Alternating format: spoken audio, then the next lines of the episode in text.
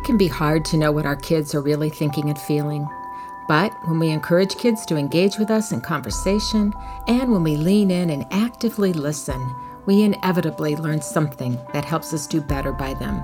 Welcome to Dear Highlights, the podcast inspired by letters and emails from kids who write to Highlights, seeking a listening ear and a little guidance as they wind their way through childhood. A short, sweet season, but also a period of heavy lifting for kids. I'm Christine French Cully, editor in chief of Highlights and your podcast host. I'm joined by Hillary Bates, our podcast producer and thoughtful mom of two. We're here to amplify the voices of children and to explore with expert guests many of the issues that kids and families wrestle with regularly. We're glad you've joined us. Dear Highlights, my mom and dad have been separated for about a month. I have two cats. I get keys from school Dear Highlights. Our topic today is social aggression, which more simply put is meanness, the act of saying or doing something with the intent to hurt someone's feelings or diminish their social status. We see it as being different from bullying or teasing, and we get into that a lot in this conversation, but it can be just as hurtful. Kids, of course, have been writing to us about being the target of social aggression for decades, but it seems to be on the rise. Social media surely amplifies it, and in these divided times when civil discourse seems to be increasingly rare, we see more social aggression among adults. And as we often say, our kids are always watching us. Yeah, I'm so happy for us to have this conversation today that is about something a lot more universal than bullying. We hope the majority of kids won't really experience systematic bullying, and we hope the majority of kids will not be bullies.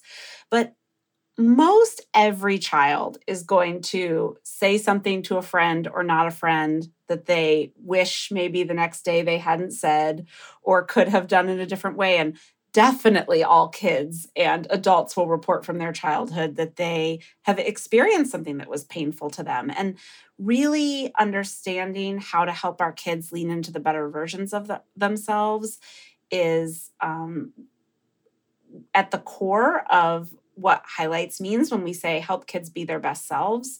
And it's definitely something that is on the minds of most parents that I know. Absolutely. You know, one of my, um, I want to say, favorite letters from kids about this topic is a letter we received from a reader named Hank, who's just seven years old. And this was a handwritten letter, and it's written in his childish scrawl. And it really tugs at my heartstrings because, as you say, we all have similar memories from our own childhoods, uh, from our kids' childhoods. And but Hank wrote and said, "Sometimes my friends run away from me on the playground, and that makes me sad." And that makes me sad too. and that's a good example of the kind of behaviors I think we're thinking about when we talk about social aggression. There was another letter from um, a reader named Gloria. This is recent, uh, last year. And I think it shows just sometimes how far social aggression can go and, and illustrates well how hurtful it can be. She says, and she calls this behavior bullying. But I think that is a big catch all term that kids use a lot for any kind of social aggression. She says, Dear highlights, I don't remember if I told you this already, but I'm sure I didn't. I think she writes to us often. This boy in my class was bullying this girl in my class and kept calling her ugly. She was too afraid to tell him to stop. She tried to do it, but he just kept saying mean things to her. When the teacher leaves the room, the girl hides under the table, and the boy starts getting bossy and told her to go sit down. He even tried to call the teacher to get her in trouble. When he called her name, she quickly goes back to sit down. No one was brave enough to tell the teacher what happened, but I did. Every single day I felt nervous, thinking he was going to bully her again. I was going to tell you this months ago, but I just forgot. Gloria. And she remembers it months later because these interactions are some of the deepest learning and most memorable things that happen to kids in childhood. So I'm really excited for us to talk to the guests today about how we can help to support kids through these really important moments. Absolutely. And our guest is Jennifer Miller, who for 25 years has been focused on raising the emotional intelligence in parents and kids through her work as an educator, a parenting coach, and the founder of the popular website Confident Parents, Confident Kids. So, Jennifer, it's really good to be talking with you again. Over the past several years, we at Highlights have had several wonderful conversations with you about how we can nurture kids as they learn to understand and manage their emotions. We really appreciate your willingness to share your thoughts with us again. I love it always. Our conversations are always so rich and well informed by what kids think because you're always asking kids about what they think and feel. So I, I appreciate it. Well, before we talk about kids, let's talk for a minute about us adults. Almost every grown up has a memorable moment from their childhood where they felt like they were on the receiving end of mean behavior, and also one where they regret being mean themselves. Why do you think it's so much more common for grown ups to talk to one another about the former rather than the latter? Because we want to make sure we talk about both today. Absolutely. Uh, you know, emotion seals in memory. And sometimes I think we forget that. And the more intense an emotion, the, the bigger the memory we're going to have. So, a painful interaction uh, or a, a bullying relationship that we had when we were in high school and middle school and grade school is going to be something that sticks with us.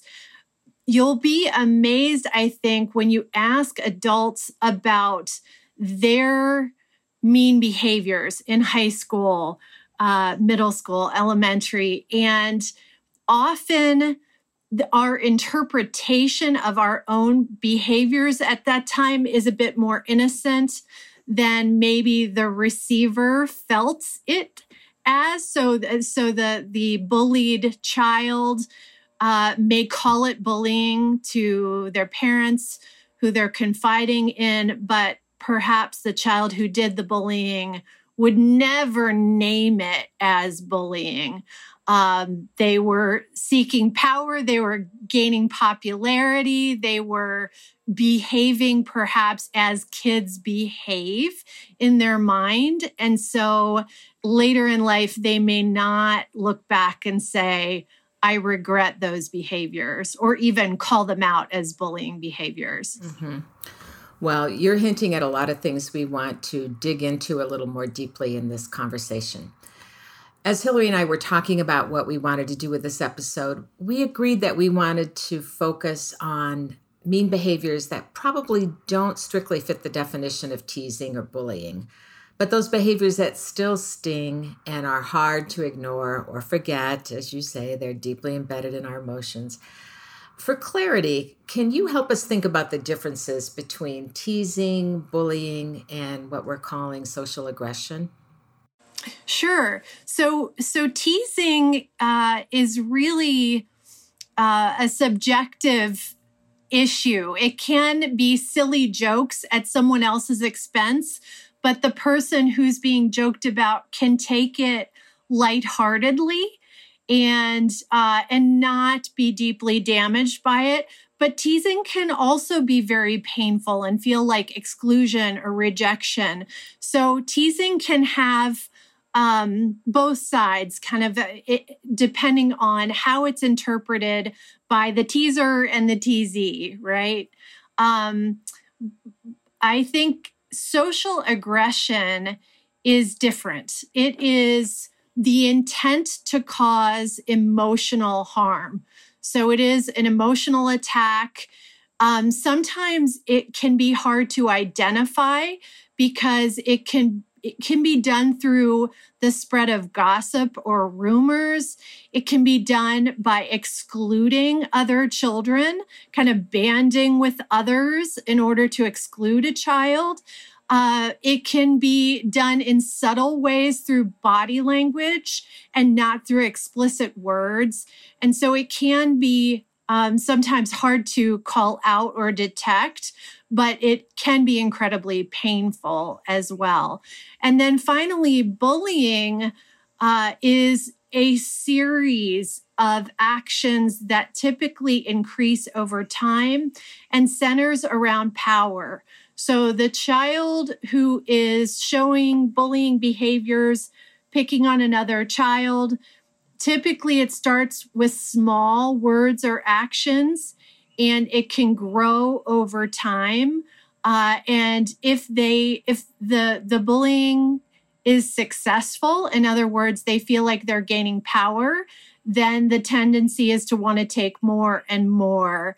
Um, and that can be extremely uh, painful and even traumatic for a child who's on the receiving end of bullying behaviors.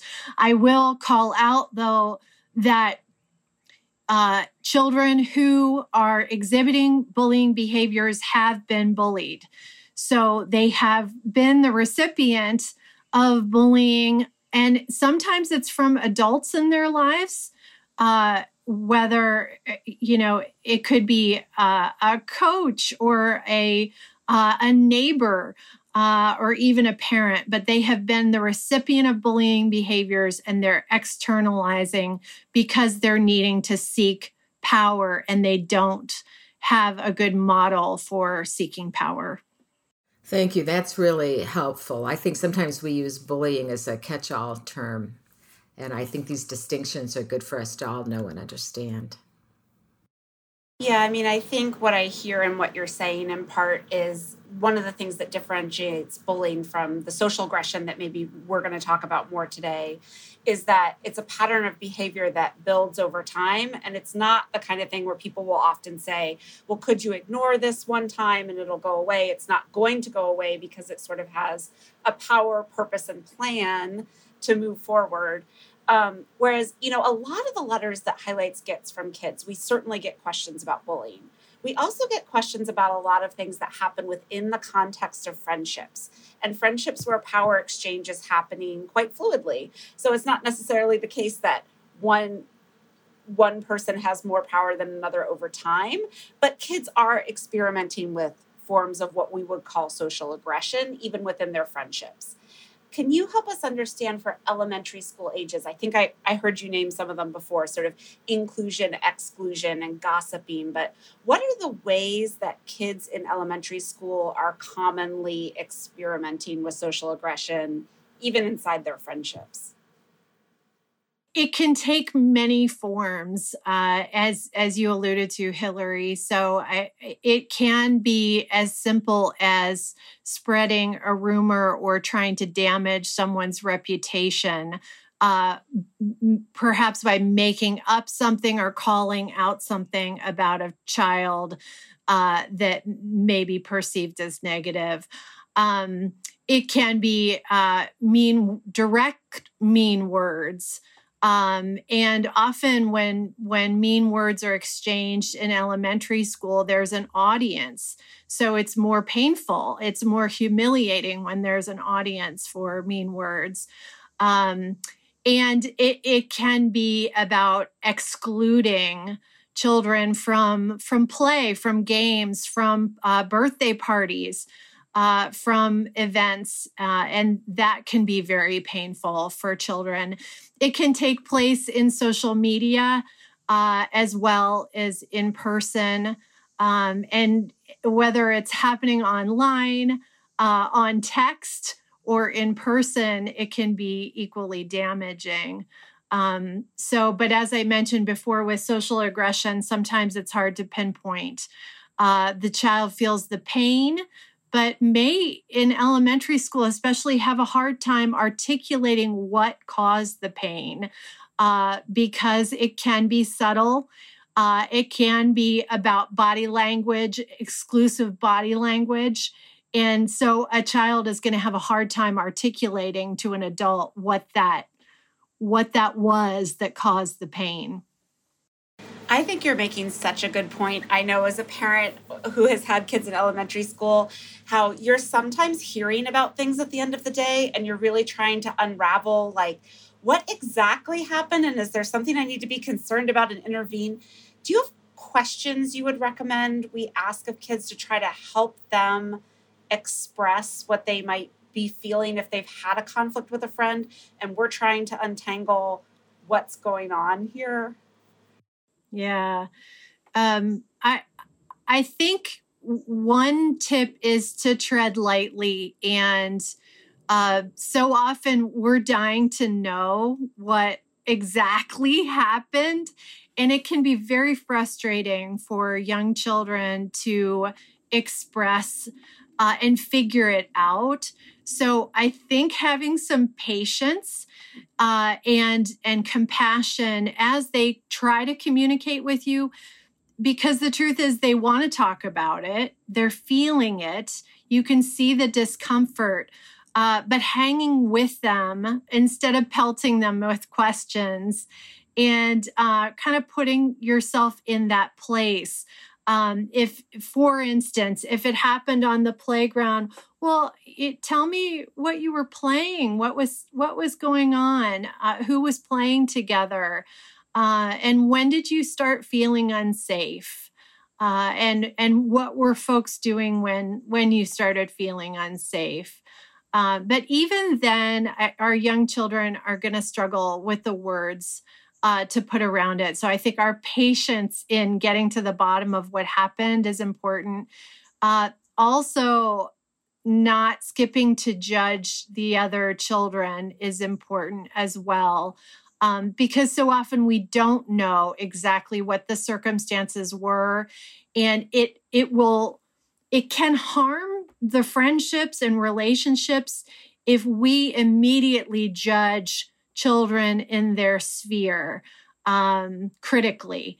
And so it's important for us to keep an open mind and keep the dialogue open and and approach it with some compassion for our child but also curiosity for the other children i wonder what was going on there and i one example from my own son he was hearing mean words on the playground from a friend and surprised by it. And it was more painful because it was from a friend. And as we talked about it, and I tried to be patient with him, uh, I asked him if anything was going on at home. And it turned out his parents were in the middle of a divorce. Well, that was very revealing and not something that he would make a connection with, but it was very easy for me to say, Well, do you think he's really hurting? And maybe it's less about you and more about the fact that he's really hurting. Yeah, that, I think your point about being careful with judgment is so well taken. Um, my son had a similar circumstance. Somebody was giving him a hard time at school, and it turned out there were some serious problems at home that we learned about. And, and it was easier for all of us to be a little more, um, just show more grace, I guess. But isn't I mean, social aggression can come from a lot of influences, or there are a lot of causes. Um, and some of it is kind of normal behavior for kids who are trying to figure out who they are and where they fit in. Is that correct? Oh, absolutely. It is normal behavior. And that is why uh, it is so important that schools teach how to act kindly, teach how to include children versus exclude, um, how to relate to one another in positive ways. Um, those social skills are, are going to be tested, and children, as they develop, are are not only making mistakes as a part of their learning, but they're testing everything related to friendships and in groups and out groups. And so they really need models and specific practice with how do you how do you reach out to a child who's brand new and include them in your playground games um, if you don't include that kind of training and teaching then exclusion is going to happen as the norm so, we have heard some reports from teachers and others who work with children that since the start of the pandemic, they are seeing increased aggression from young children, particularly at kindergarten level, kids that are new to school spaces and maybe have not been in group environments in the last couple years. Does that ring true to you? And how much should institutions be thinking about how to support kids that have not? You know, maybe have spent some time away from social settings. It absolutely rings true. Um, anecdotally, I certainly have heard from many, many parents that they've seen um, an increase in aggressive behaviors from children in their children's sphere. But I, I followed that up by looking at the research studies, and there are um, there were four or five that I took a look at. Um, one in Italy, but the rest were in the U.S., and they all confirmed uh, an increase in the during the pandemic in what might be called externalizing behaviors. In other words, the pain that you're feeling inside comes out and sprays on someone else and hurts someone else.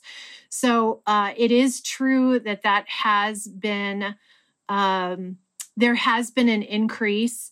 Uh, there are potentially a number of reasons for that increase um, one of which can be parental distress, that when there is stress at home and children are home uh, consistently, that they internalize that stress.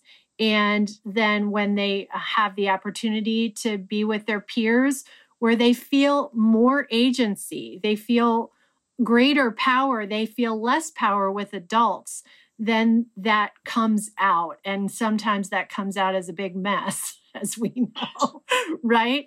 So, um, so I think you know your question about what do we do about it or how how can we be aware of this and and take action um, i think we really need to become very intentional about re educating and currently educating our children on social skills, including boundaries, physical boundaries, but also emotional boundaries and um, and also kindness. How how can we create friendships how can we grow friendships how can we sustain friendships what are the qualities of a good friend um, and how do we let other kids know when they're stepping over the line and acting in angry or abusive ways? So uh, that's tricky for adults, right? Mm-hmm. So uh, it's always tricky for our kids and top of the learning agenda. However, because we've had a pandemic where we where our children have had some time in isolation, it is particularly important that we focus on their social and emotional skill building so that they are getting some extra rehearsal with uh, how to be in relationship with others. I love that idea of rehearsal. That's a really nice uh, way to think about it we do have so much focus on learning loss that's correct and good to talk about during this time. But I know when we look at what kids are writing us about, they're so much more concerned about friendship at this at an elementary school age than they are particularly about academic subjects and when i think about how difficult this period has been i think that parents, teachers, other people working with kids, I hope that they feel just as energized around helping some of that social loss time be replaced as they do about the academic time. Um, speaking of the idea of thinking of this as sort of social education, let's say, like it's when we're all, even adults too, are still in the process of learning how to navigate connections with each other. You know, no parents want to condone their children's behavior that makes other children feel bad or less than or harms a child's social standing. But what are the life lessons or the social emotional learnings that can come from experiencing a little social aggression? How should parents think about interceding, both when your child is the recipient and when they're the aggressor? Um, when do we step in and sort of how much should we be stepping in? Because this is an opportunity for them to learn a little bit in their relationships with each other too.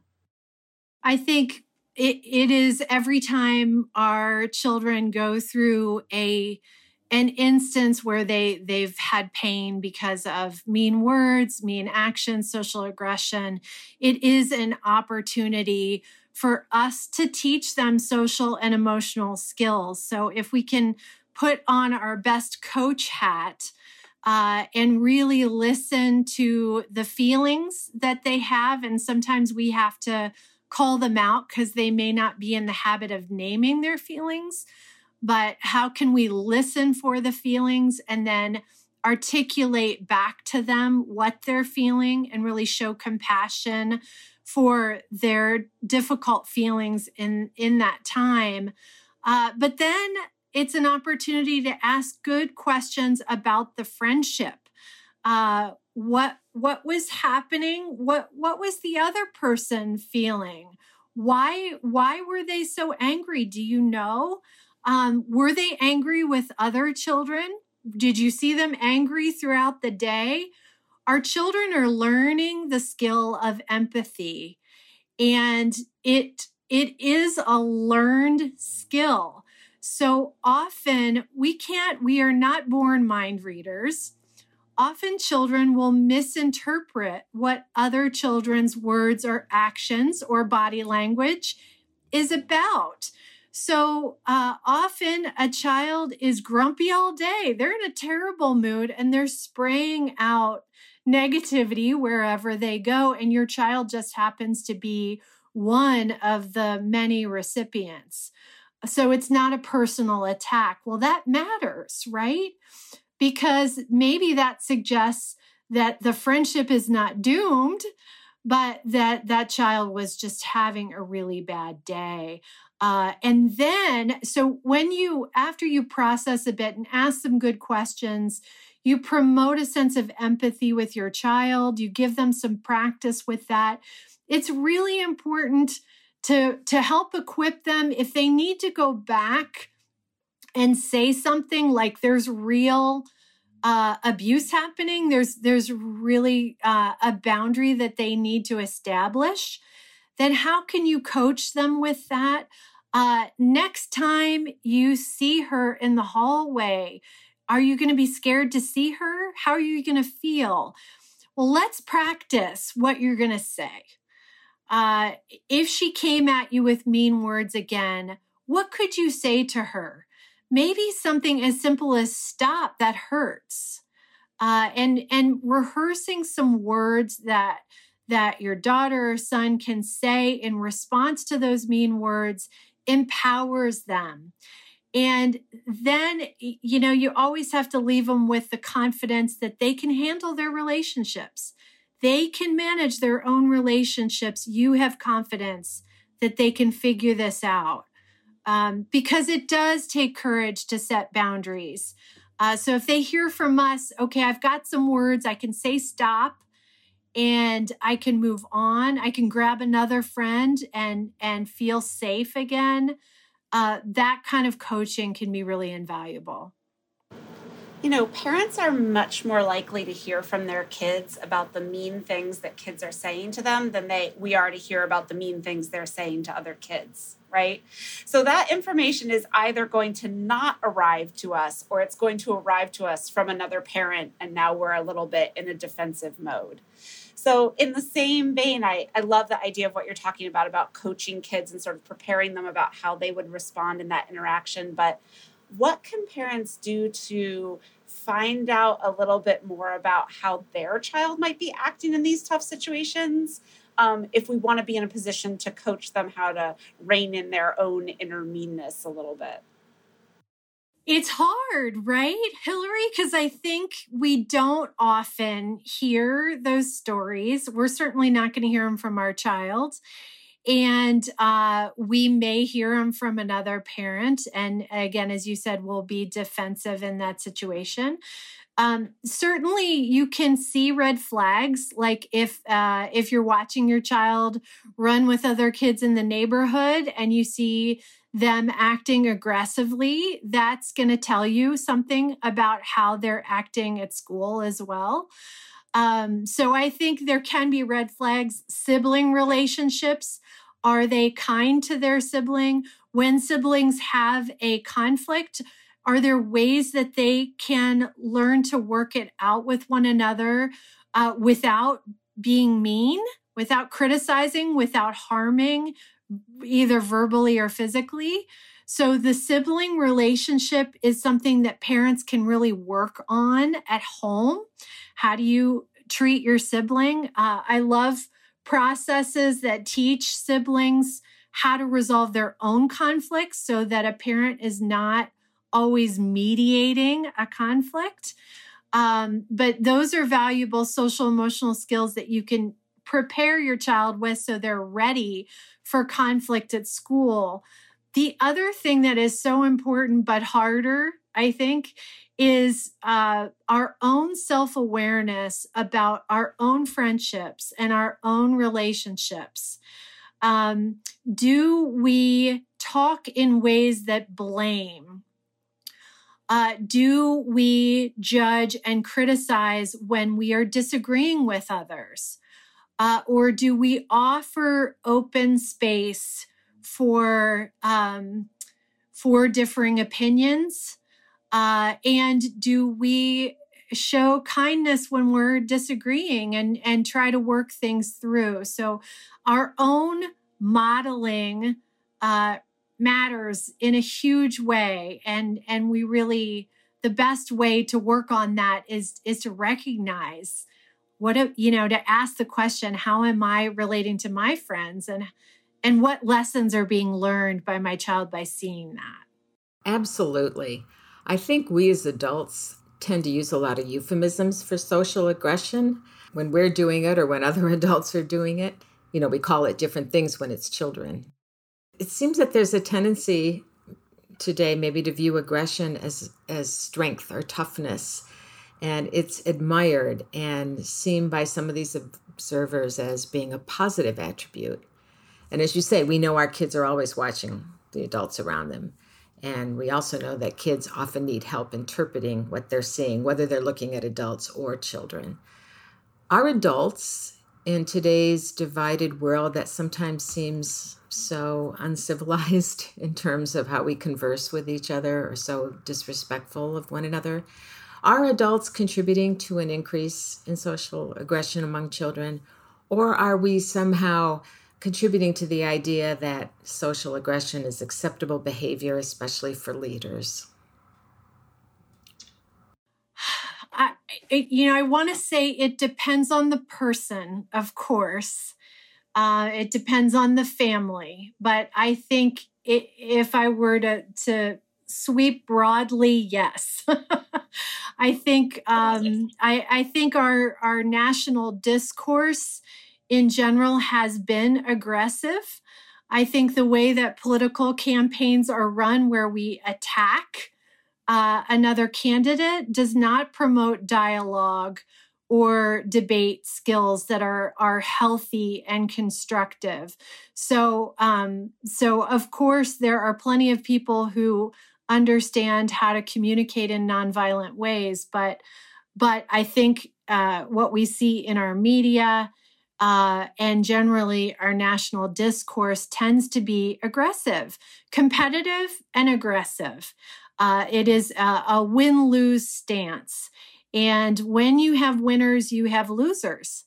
And uh, and our children are learning that. Um, so how can we become more aware? Uh, it is difficult when we're surrounded in a culture that is is more competitive and aggressive, but we can create bubbles of collaboration in our households. And I really, truly believe that creates a ripple effect in our neighborhoods, in our school communities, where we uh, demonstrate what it means to dialogue, to, to disagree, and also dialogue and, and retain an open mind and an open heart. Uh, and accept that differences are necessary and important in order for us to learn? Yeah, thank you for that. I know that was a tough question, but an important one I think that we should think about. So, Jennifer, we like to end our podcast by asking all our guests this question. As you well know, our core value at Highlights is the idea that children are the world's most important people. If we really, as a society, believed that, embraced that idea, what would we do differently to help our children um, become their best selves? That's a big, another tough question. It's another, yeah, it's such a big question and such a good one. Um, and the thing that that jumps out at me immediately is our own self-awareness uh, that we we take that mantle very seriously that we we listen to ourselves that we turn the mirror on ourselves when we're having our dinner conversations about social issues about issues that are in the news about uh, stories of neighbors or uh, peers in our school community how do we talk about people? And are we articulating compassion? Are we articulating empathy? Are we articulating curiosity and interest in differences and an interest in learning? Uh, if our conversation tends toward um, judging, criticizing, blaming, aggression, competition, then how can we notice and begin to turn around that conversation so that we are modeling the kind of values that we want our children to grow into. Thank you. As always, you've given us lots to think about, and uh, we're so grateful that you gave us some of your time today. Thank you. Thank you so much. Always a great conversation. You can learn more about kids' hopes and dreams and their worries and fears from the book, Dear Highlights What Adults Can Learn from 75 Years of Letters and Conversations with Kids, available on highlights.com or wherever you buy your books. If you enjoyed this podcast, I hope you'll subscribe and share the link with your friends. Special thanks to the producer of this podcast, Hillary Bates, and also to our audio engineer, Ted Weckbacher.